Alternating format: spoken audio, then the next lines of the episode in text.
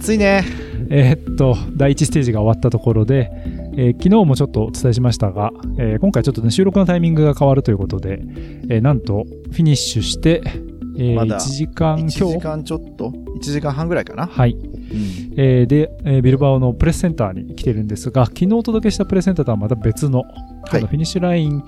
近くないけど近くの、そうね、まあ、あの、よくあるツール・ド・フランスのステージのフィニッシュの、まあ、横にあったり、そこから1キロ離れてたり、2キロ離れてたりの、まあ、大抵体育館。なんかそういうスポーツ施設を、えーそこにテーブル並べてプレスセンターになってるってパターンですね。で、ちなみにあの地図上は1キロ離れてるって書いてたけど、はい書いてました1.5キロぐらい離れてます。はい。ちょっとこれで歩いてフィニッシュラインは行くフォトグラファー結構いたと思うんですけど、大変でしたね。ね、いや、何人か、えーここを発着で行って帰ってきたって言ってたけど、まあまあ暑いし大変だったと。でも今日はそれ以上にやっぱ登りが大変だったなと。そうですね。まあ、今でこそね、暑いんですが、結構朝からあんまり天気が優れないというかね、灰色の空で、ちょっと肌寒いような時間帯も結構あったんですが。スタート地点は曇りやったからね。うんまあでもバそれがバスクらしいっても言ってたし、うんまあなんか一日の中に雨があったり晴れがあったり、本当に雲の流れによって天気が本当に変わっていくっていうのがバスクなんだなと。うんうん。そんな感じでしたね。はい。ということで今日はビルバオを発着する第一ステージいよいよ始まったということなんですが、えー改めてアランベールデイリーツアーですが、自転車ライターの又裕太とフォトグラファーの辻圭が2023年のツール・ド・フランス現地からお届けしているポッドキャストプログラムです。今年のプログラムはキャニオンジャパンとあたり前田のクラッカーでおなじみ、前田製菓のサポートでお届けしています。ありがとうございます。ありがとうございます。数日に一度現地で取材したキャニオンとあたり前田のコンテンツをお届けします。今日はあたり前田コンテンツの予定です。番組を継続するためにぜひこの2社をご利用ください。キャニオンからは本ポッドキャストリスナー限定のクーポンコードが発行され、前田製菓は自転車乗りに人気のコードショックキー Way2Go が発売中です。ポッドキャストの概要欄にリンクがありますのでチェックよろしくお願いします。ということで第1ステージなんですが、はいえー1年ぶりに始まったなという感じがね、えーレース今日しましたが始まりましたね。このバスクで、スペインバスク、そしてまあビルバオで始まって、いやーまああのーここ過去50年でうん一番厳しい第一ステージじゃないか、うんみたいなことが言われてたけども、本当に厳しかったなと。うんあまあ、まあ、コースの全部を走ったわけじゃないけど、まあ半分ぐらいは走ってみて、もうバスクらしいアップダウンがあって、そしてね、なんといっても最後の激坂。うんはい。えーピケのね、峠が、まあ、勝負どころになると言われていたんですが、今日は182キロのコースで、えーまあ、山岳ポイントがい5つ、しかも、えーいきなり、え2級も含まれるということで、うん第一ステージにしてはかなり、そうね。まあ、珍しいレイアウトでした。うん。まあ、言ってみればアルデンヌクラシックのような、うんまあ、それこそクラシカサンセバスティアンの,、なのような、まあ、アップダウンのワンデークラシックみたいな。うんそういうレイアウトで、じゃあ誰が勝つんだって言った時に、まあ、今日はスプリンターはもう花からね、あのー眼中になかったと思うけど、じゃあパンチャーなのか、うんクライマーなのか、それとも、まあ、マジュ・ファンデルプール、ワート・ファンナルトのような、えそういったクラシック系のライダーも残れるんじゃないかなみたいな、ちょっとね、まあ選手のコンディション、コンディションも含めて、蓋を開けてみないとわからない部分がすごく多かったステージで、あのーまあ、自分たちね、最後の三級山岳ピケの、えー登りで撮ってたけど、そこの山頂で通過したメンバーを見てた自分たちが、ステージ優勝者の名前を聞いて、え？ってなった。まあ、ピンとこなかったね、ピンとこなかったね正直ね。ううんん。まあ、あの、登り切った後の展開を僕らはフォローしてたわけじゃなかったので、えー、まあ、フィニッシュしたタイミングで、そのプレス向けに、えー、WhatsApp で、えー、順位、まあ、トップ3が速報で送られてくるんですけれども、えー、まさかのアダム・イエーツ、サイモン・イエーツという並び、ね兄弟の並びに、うん3位ポガチャルという形でした。ね、その山頂通過時点では、えーポガチャル、ビンゲゴ、えーあと、ラフェ。うん、それもね、しかもね、コフィディスのラフェが一番軽々と登ってたような感じで、まあ、ポガチャルは、まあ、軽々と反応してたし、まあ自分の見た中でやけどね、うんうんビンゲゴが苦しそうだった。あ、そう。うん。まあただ、まあ5分間のこの高強度の踏みっていうのは、まあ正直ビンゲゴはその得意じゃないと思うんで、なるほど。うん、まあその得意じゃない強度域と思われるところをそつなくこなしたのかなと。まあこれね、もっと距離が長くなって、えー20分、30分踏みっぱなしって時はまたビンゲゴが、うん。うん、えーいい感じになるんじゃないかなとも思うけど、ポガチャルも強いね。なんだかんだ、うん。あんた100%じゃないとか言っていながらというね、だから結果、結果的にそのチーム戦略的にアダム・イエイツが行って、うん。まあポガチャルはね、あのー追わなくていい。うん。うんまあメイングループ待機そう、後ろチェックしてるっていう、マークしてるっていう展開だったから、えーまあ最終的にその追走の集団の先頭は取ったけど、うん全然展開によってはステージ優勝も全然狙えたもちろんそうだねであろうし、けやっぱ調子いいやん。うん。うんしかもうまいことチームメイトを勝たして、みたいなね。そうね。はい。なんかそのアダム・イェーツとダブルエースだっていう言い方も最初はされていて、まあ実際どうかなとも思っていたんですが、うん。結局、まあ今日の第一ステージ見る限りはかなりいい形で、まあ持ってきたと。ね。だからアダム・イエイツも調子がいいし、うん。ポガチャルも調子がいいっていうのは、まあ明白なのかなと。で、なんだかんだでユンボ・ビスマも、まあビンゲゴはいいところにいるし、うん。あと、まあ結局キルデルマンもワウトも、えーいいところでフィニッシュしてるのかな。ううん。ん。なのでまあユンボも強いぞと。まあ対して、えー、モビスターのマスが落車リタイア。うんあ、リタイアしてたんだ。リタイアしたわ。で、えー一緒に落車したカラパスももう大きく遅れて、うん15分ぐらい遅れてフィニッシュしたんで、結構ね、まあ、今日の結果で全てが決まったわけじゃもちろんないけど、えー早速、こう、その前以上の諦めないといけない選手たちがもう初日に出てきた。で、これね、まだ初日なんていう 内容の濃さというか、そうね刺激的、刺激的なステージだったんで、うんまるで14ステージぐらいを終えたような、なんか感覚まああと、なんとなくその地理的に、だいぶそのフランスの南側にいるっていう感覚あがあ、、まあそれはある。感覚的にちょっとこう、うんねツールの2周目みたいなものを思い出させるのかもしれないなっていうね、そう。だから、まだ第一ステージが終わっただけとは思えないような、まあ初日から内容の濃さで、うんね、ちょっと正直疲れました。はい。ただまあ明日もね、結構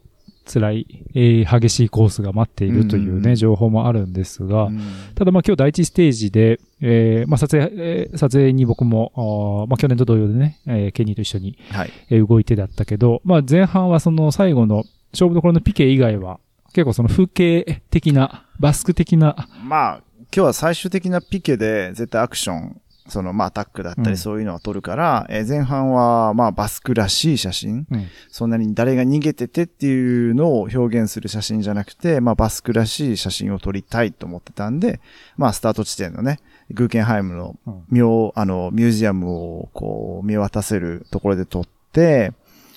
ちょっとまたバスクらしい、えー歩道橋みたいな、はい。い、っぱい旗があるところで撮って、最後は海岸線みたいな、うん、そういうのは優先して撮ったけど、いやー、動きやすかったね、バスク。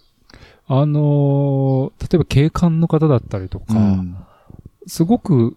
こう、報道陣、自転車のその大会に関わってる人たちに対するリスペクトというのを感じたと。そう、親身になってくれるというか、こっちから入っていいですかって言わなくても、あ、入るかみたいな、車でね、外から、えー、そのコースの中に、えー関係車両だから、あーあー、入りますかみたいな、向こうから言ってくれるみたいな、こんなんフランスじゃありえない。そうですびっね。くりした。めちゃくちゃバスク優しいっていうね、イメージが今すごくある。ううんん。まあ、すごく、あの、取材もしやすかったということだったけれども、ただ、あの、要所要所でやはり人はすごく出てたなという印象もありました。まあね、まあ、この、まあ、昨日、昨日と同じ内容になるかもしれないけど、やっぱりその自転車競技うん。っていうものを昔から慣れ親しんでる感じ。レースの見方を知ってる。で、結構ね、まあ最後のピケは、の盛り上がりは、なんかこう、まあ若い子たちが、そうねうんちょっとサッカーのノリみたいな。うんまあ、サッカーのユニフォーム着てる着て人たちも結構いましたね。そう、そういうノリを感じたけど、あのーどっちかいうと、せ、まあ、節度があるというか、えーちょっとね、一歩下がって落ち着いて見てるっていうような、うん、そういう印象でしたね。スペインの他の、えー地域と比べて。ううんん。まあ、これで明日もまた、えーバスク地方を走るステージ。で、第3ステージが、まあ、あースペインバスクとフレンチバスクを、うんまあ、つなぐとね。いう形になっていくので、まだちょっと、おこのビルバオに滞在しての取材活動という形になっていくんですが、えーまあ今日、そうだ、そういえば、ピケ、最後のピケですけど、ボーナスタイムが急遽なくなった。そう、結局ね、あの、もともと、その、ピケの先頭通過で、ボーナスタイムが何秒だったっけ？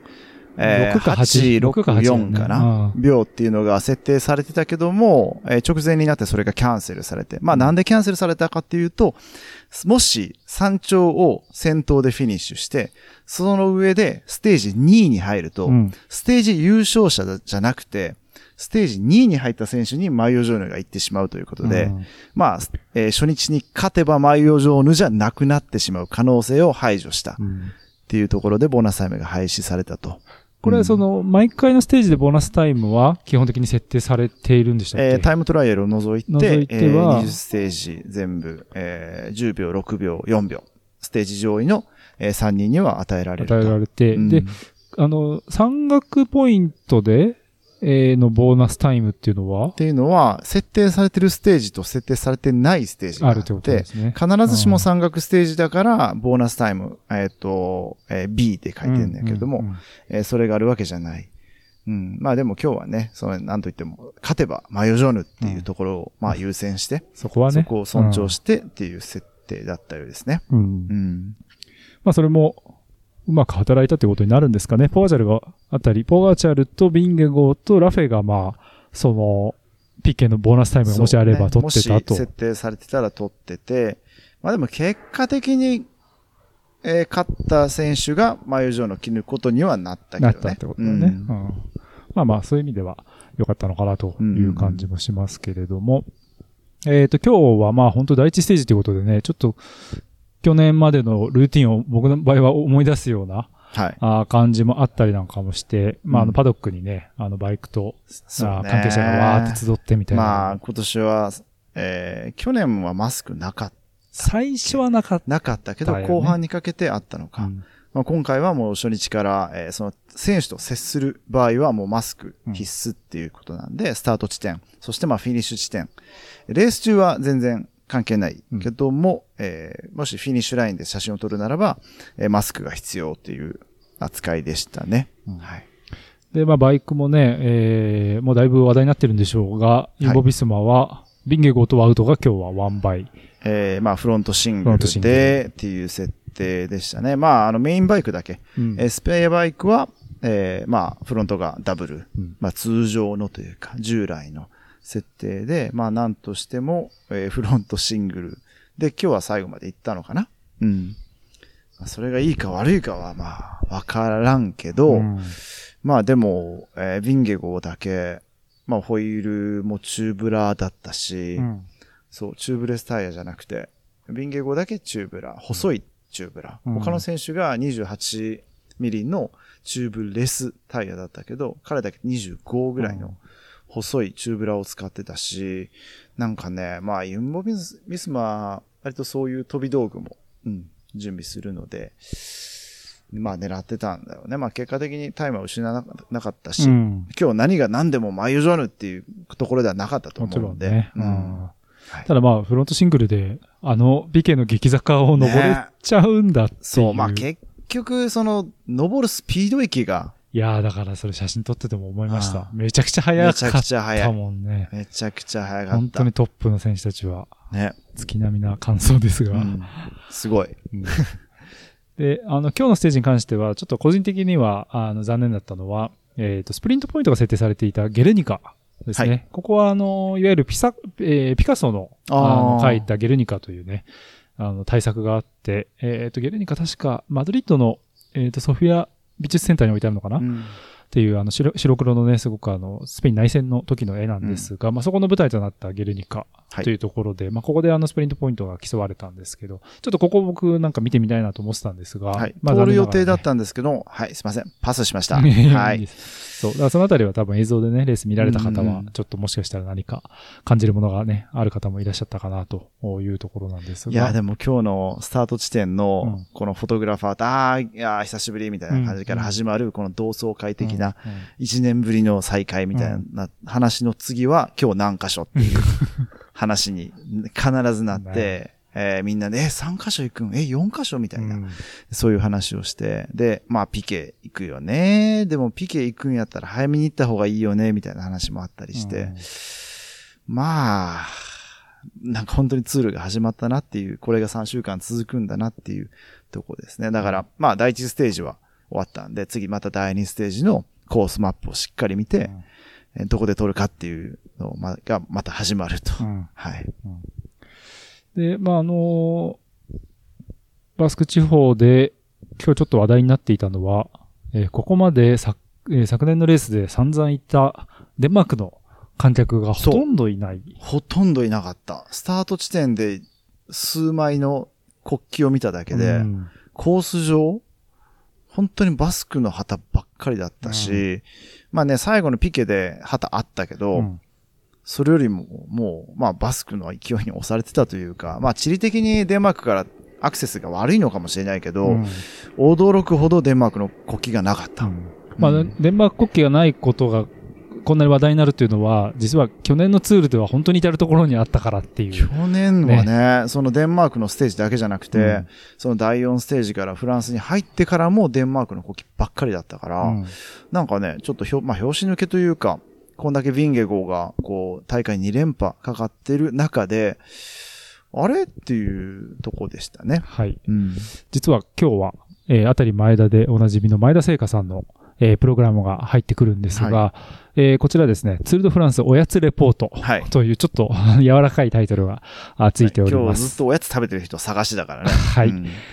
前田聖華サポートプログラム、ツールドフランスおやつレポートは、沿道の観客の方に、えーなぜツールを見に来たのかというのをインタビューしつつ、選手を待ちながらどんなおやつを皆さんが食べているのかというのを聞いていくプログラムになっています。で、えー今日はピケで、おやつを食べている人たち、おやつを持っている人たちを探して歩いたんですが、探してましたね。はい。えーまずですね、えーまあ多分これあの、ポイントとなる場所、あと4回くらいはツール期間中やるんですけれども、うんはい今日バスクで得た知見としては、はい。えー住宅街、街の中をは走る、えーコースの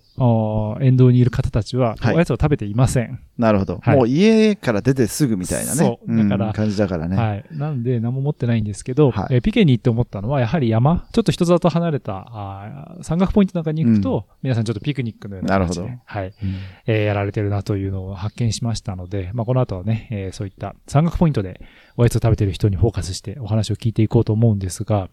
えー今日はですね、とはいええーなかなかおやつ食べてる人が見つからなくて、はい。えーおやつをね、持っている方がいましたので、はいえーその方に声をかけたんですが、えーなんとその方が、えーデンマークの人でした。おー、あ、あの、上りの、えっと、女性二人組はいはいははいい。いましたで。した。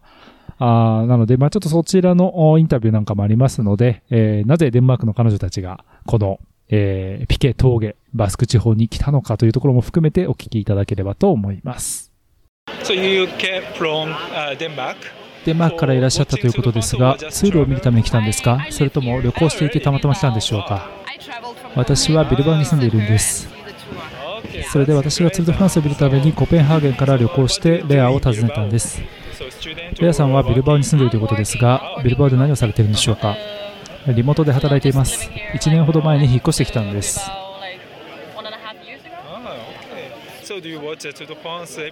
ツール・ド・フランスはいつも見ているんでしょうか？いや、私は見ません。マヤがツールのファンなんです。彼女のツール観戦をビルバオ住人としてサポートしてあげたいと思ったんです。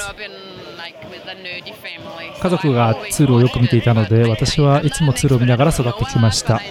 エキスパートというほどじゃなくて知識も多くありませんけれども、今もツールを見ることを楽しんでいます。デンマークの国旗も持ってきました。バスクの旗に紛れないようにしないといけませんね。今日持ってきた飲み物とおやつについて教えてください。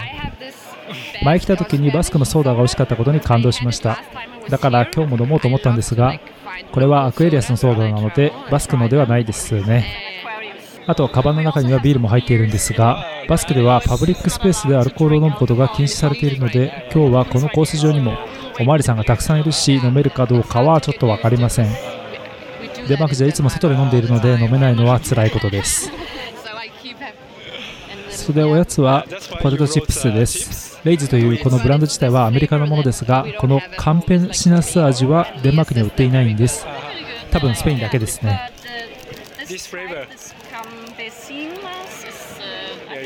Uh, Ah. えーということで、えーデンマークからの2人ですね、えーレアさんとマヤさんのインタビューをお聞きいただきました。ツール・ド・フランスおやつレポートは、あたり前田のクラッカーでおなじみ前田製菓のサポートでお届けしました。ハイプロテインクッキー Way to Go は、ポッドキャストの概要欄のリンクからご購入いただけますので、ぜひチェックしてみてください。という、まあ、コンテンツも、交えてお届けしていくわけなんですが、えーそろそろじゃあ明日のちょっとプレビューなんかも見ていきたいんですが、はい明日もまた、えーバスク色のかなり強い、えーコースになっています。はい、もう明日こそクラシカサンセバスティアンだろうな。えーまあ、ドノスティアですね。えーサンセバスティアンにフィニッシュするアップダウンコースと。で、終盤にハイスキベル。まあ、あの、クラシカサンセバスティアンにも登場する、えー峠を越えて、えー下ってフィニッシュというとこなので、うんでもね、明日ね、雨なんですよ。雨なんですよ。雨予報出ている。はい、うん雨予報出てます。えーっと、一緒に動いてるルカ・ベッティーニは明日元に乗る日なんですよ。偶数日、彼は元に乗るんで、はい。えー、明日雨かよと。はい。テンションだだ下がりでございます。下がりですねはい。明日はビトリア・ガスティスから、えーサンセバスチャンまでの208.9キロなんですが、ね。えービトリア・ガスティスというのが、いわゆるバスク自治州の、まあ、州都。まあ、シュート、はい。えっ、と、うん政治的なあー意味での州都。まあ、経済的には、あのね、僕らが今いるビルバオが、はい。えー中心地ということなんですが、なんかアブダビとドバイみたいな、ね、関係もありますが、そのビトリア・ガスティス、えーレースファンの方は、あの、ツアーオブ・ペイ・バスクですね、の最終ステージでもおなじみ、えーのビトリア・ガスティスという街なんですが、まあ、この最終ステージもね、いつも起伏の激しい、ね。周回コースなんですけれども、むしろこれ平坦ステージで作れんのかなっていう。で作れないんだろうね、きっとね、ね。バスクでは、うんなか。なか。まあそういうところもあると思うんですが、そこからあ一路北上していく形でサンセバスチャンですね。はい。えーまあ美食の街でもおなじみ。えーそして、えーバスク語ではドノスティアということで、最近はそのクラシカサンセバスチャンも、えークラシコはドノスティア。っていうね、ちょっとバスク語の表現なんかも入ってきていて、ちょっとおなじみもあるかも、なところもあるかもしれないんですが、まあそういったコースになっていてという形です。えーまだもちろん第一ステージ終わったばっかりで、はいタイム差もそこまで大きくないということで、またちょっとね、マヨジョーヌないし、そうね。相互上位争いまあ UHM エミレーツがその前上のをどうしたいかっていうところもあるだろうし、もしかしたらもう早めになんか他の選手にね、もうすでに総合で遅れた選手に渡す、まあ逃げ切りを容認するかもしれないし、それを容認しないチームも出てくるしということで、うんいろんなチームの思惑が入り乱れるのかなと。まああとは雨なので。でも、雨ねまあ、あのー道路が雨慣れしてる？はい。うんそうね、昨日の話もあったね。そう。んなので、まあ、舗装も、まあ、他の地域と比べると綺麗だし、雨が降ったからといって、いきなりめちゃくちゃ滑りやすくなるわけじゃないし、あと今日印象的だったのは、雨が、小雨がパラついてるけど、誰も傘さしてない。う んうん。あの感じね。もうみんな雨に慣れてます。慣れてるって感じですね。うんまあバスクライダーは本当にそれで雨も、それこそペリオビルバオなんかはね、雨も、あの、全然苦にしないなっていう評価も、うんうんえー地元ではされていましたけただれども、。ペラビルバオはビルバオ出身じゃなかったっけ？えーっと、ビルバオはそれこそ、えー今日、スプリントポイントになったゲルニカ出身だそうですね。なので、えービルバオと名前はついてますが、まあ必ずしもビルバオ出身ではないと。なるほどまあそれはそうですよね。ジョナサン・ミランは、えーミラノ出身じゃないみたいな感じだね。えーっと、うん日本には宇都宮さんという方がいるという、ね、話もしましたね。は別に宇都宮出身じゃない可能性もあると、ははい、いうことなので、すが、えーそんな、えーバスク地方から引き続きということで、まだまだ、えービルバオ滞在が続きますね。あと2日間。あと2日間。うんなので明日サンセバスティアンにフィニッシュするけど、その次のステージのスタート地点がまたビルバオ近くなので、うんまたビルバオに戻って、えーまあ連泊というか今泊まってる宿にまだ泊まってうんですね。うんで、まあ今泊まってるのも、まあペンションっていう名前がついてるけど、まあアパートというかホテル。うんで、まあ朝ごはんがないので、うんまた明日も朝ごはんをどこかで食べる。ただ、結構簡単にご飯は食べれるのかなって感じですよね。そしてね、朝ごはんも非常に美味しかったですね。なんか、ね何食べても美味しいなっていうのは本当にバスク、ビルバオではね、えー感心してますけれども。ただ明、日はだからサンセバスティアンにフィニッシュして、サンセバスティアンでご飯を食べるのかな？いいですね。いいですねまあちょっとね、あの、場所変える。あの、ツールドフランスなんですけど、なんか、ここまで毎日同じベッドで寝てるんで、ちょっと、確かに。ツールドフランス感がそこはないというか、うん毎日のね、旅ガラスの感じが、えーこの後また出てくるのかなという感じですが、ただまあ楽は楽ですね。まあね、あの、毎日パッキングをしなくて済むんで、うんこう、駐車場からスーツケースを引っ張ってチェックインしてっていうのがね、作業が省かれるので、まあ今年のツールは、連泊がまあ多いかなと。うん。うん。でも連泊にすると、その、移動が長かったりもするんやけどね。うん次そこは難しい、ね。うんうん、ところではあるけど、まあでも今年はそこまで、まあ、えー、パリからビルバオは遠かったけど、あとはそこまで大きな移動はないのかなって感じですね。うん。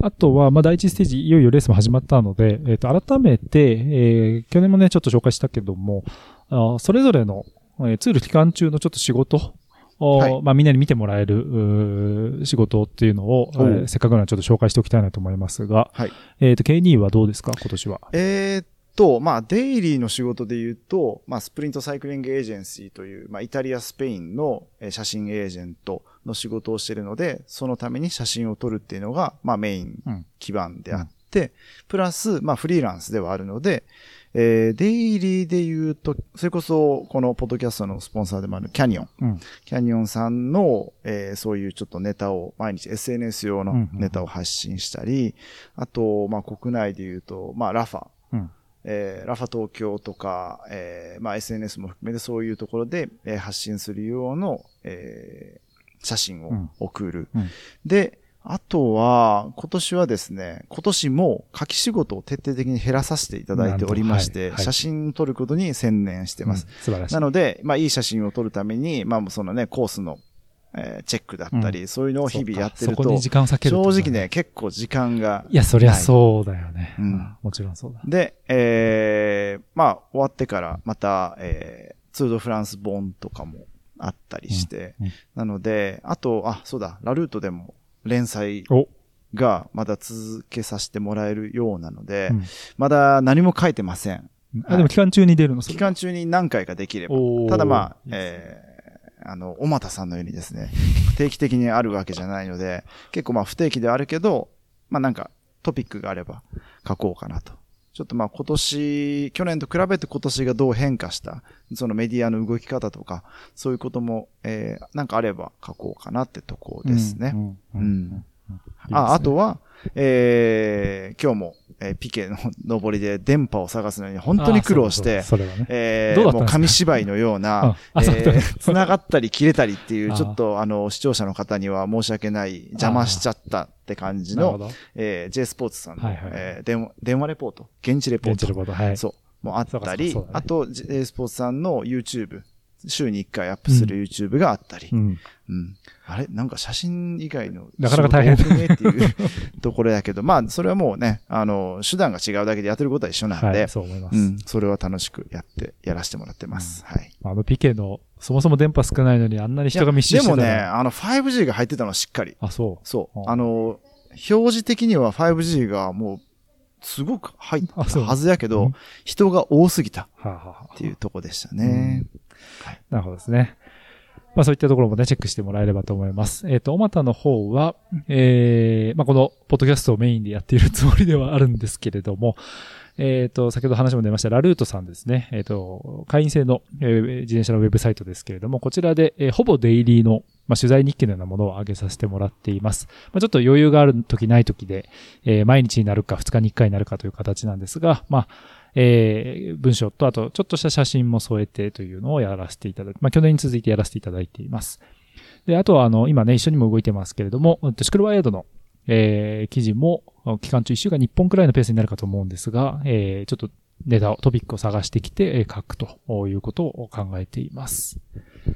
えーまあ僕は、えーそうですね、期間中はそんなところですかね。で、あの、このアランベルのデイリーツアーというポッドキャストですが、えっ、と、アランベルはもともとはあのニュースレターでもありますので、えーニュースレターの方もですね、えー週に1回、えー更新をしてまいります。えーこのツールのポッドキャスト、デイリーツアーのこぼれ話であるとか、えーちょっとこう、会話だけでは伝わらないような写真が必要なものなんかは、ちょっと今回は写真も入れて、えニュースレターもお届けしていきますので、ぜひアランベールのニュースレターのご登録もお願いいたします。そんなところですかね、今日はね。はい。はい。えうですねー、ということで、えー、第一ステージ、えー、今日もビルバオから、まあ、ちょっとプレスセンターは違いますが、えー、まだまだ明るい、えー、夜、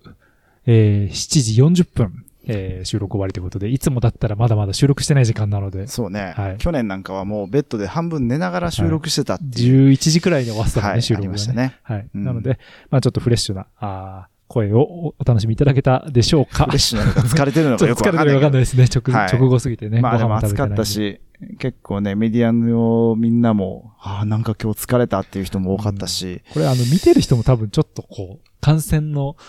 気が入、気合が入りすぎてね、うんねちょっと、わーってなってまあるかまあまあまあ、なっていうね。3週間長いんで。はい。はい本当ですね。はい。じゃあ次回も込めてということで、えー次回をお楽しみにと。はい。うまいこと言うね。はい。お後がよろしいようでした。お届けしたのは、自転車ジャーナリストのまたゆふたと、はい。フォトグラファーの辻圭でした。それではまた明日お会いいたしましょう。なんだったっけ？明明日日。ほら、またバスク語で、また明日っていうのを言えないやん。明日こあそと、、まあに。はい。明日こそおお伝えしたいと思います。それではさようなら。ありがとうございました。さよなら。